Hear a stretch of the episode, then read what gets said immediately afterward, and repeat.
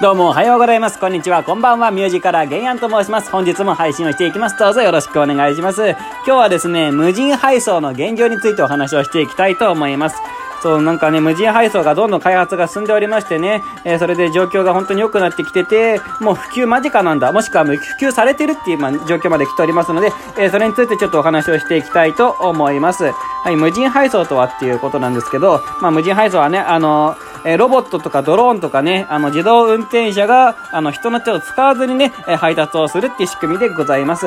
はい、もうそれがね、どんどんどんどんちょっとね、開発が進んでます。で、ほんといろんなところで実験とかされてましてね、いやーもうすごいなーって感じなので、それをちょっとね、お話ししていきたいと思います。はい、まずはですね、日本郵便さんが、え U パックの無人配送の実証実験に成功したとのことです。はい、これはですね、2019年の1月31日、えー、そちらで、えっ、ー、と、無人配送はね、福島県で実証実験をしたそうです。で、それでね、えー、実験は見事に成功したっていう。でね、その宅配ロボットがキャリロデリバリーっていう名前のね、え宅配ロボットでして、はい、そちらの方方がね、えー、もうほんと福島県の自動車学校で、はい、もう実証実験されたということでございます。でね、本当にまあ、配達をするだけじゃなくて、トラブルに対してもね、はい、ちゃんと対応できるかっていうことも実験したそうで、はい、もう U パック配送する際にね、あ、もう人、人が飛び出てきたりとかね、飛び出してきたりとか、あと自動車とかね、人がすれ違ってきたりとか、えー、そういった時にもしっかりと対応してかわしたりとかね、えー、そういったトラブルに対処したとのことでした。い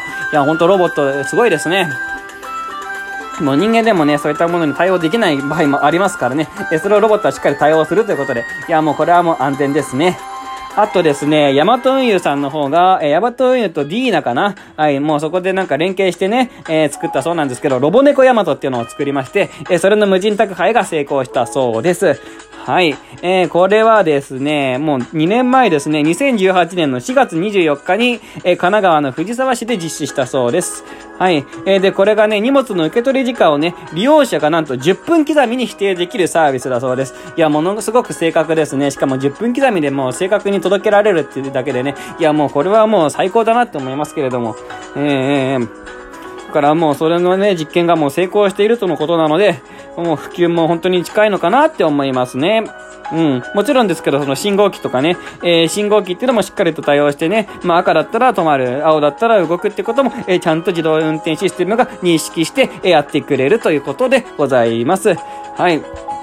で、あれなんだ、受け取り方か。えー、宅急便の受け取り方っていうのはね、えー、まあ、ドアがパッて開いた後に、えー、まあ、その利用者さんがスマホをかざしてね、えー、それでスマホをかざすことによって、えー、車の中に入っている、えー、ロッカーをパッと開ける仕組みだそうです。なので、スマホが必要ですね。あと、利用者がね、えー、パッパーってそのね、えー、かざすっていうことが、まあ、必要なんですけれども、えー、これってどうなのかな？マンションとかもしっかり対応してくれるのかな？そこまではちゃんと書いてくれな、書いてはないんですけど、まあまあ、これはどうなっていくのかな？ちょっといろいろ調べてみたいところです。ね。まああれですよね。普通の住宅とかだったら、一軒家とかだったらね、えー、すごい対応楽だと思うんですけど、マンションとかだったらなんか、ロックとかありますもんね。そのロックとかってどうするのかなって今思っちゃいました。うん。まあ、ロボットが、こんにちは、宅急便ですって言ってくれるのかなうん、そこら辺わかんないけど。はい。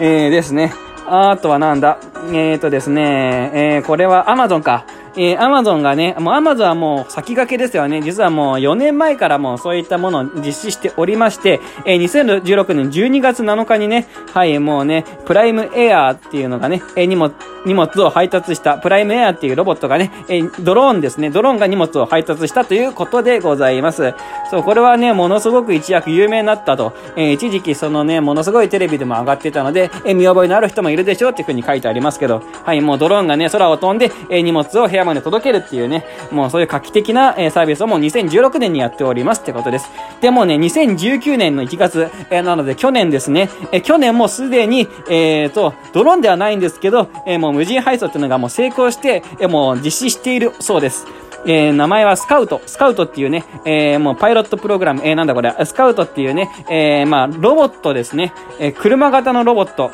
なんかね、ほんとちっちゃい小型の車なんですけど、まあ、それがね、えー、時速10キロぐらいかな、えー、のペースで、えー、ちょこちょこちょこちょこ動いてね、えー、利用者さんのお宅のところまで行って、はい、それで荷物を届けるっていうのがね、えー、もう実施されているそうでございます。いやー、すごいですね。もう、それがもう、アメリカのワシントン州だですね。アメリカのワシントン州で、えー、月曜日から金曜のね、えー、日中に、えー、配送しているそうです。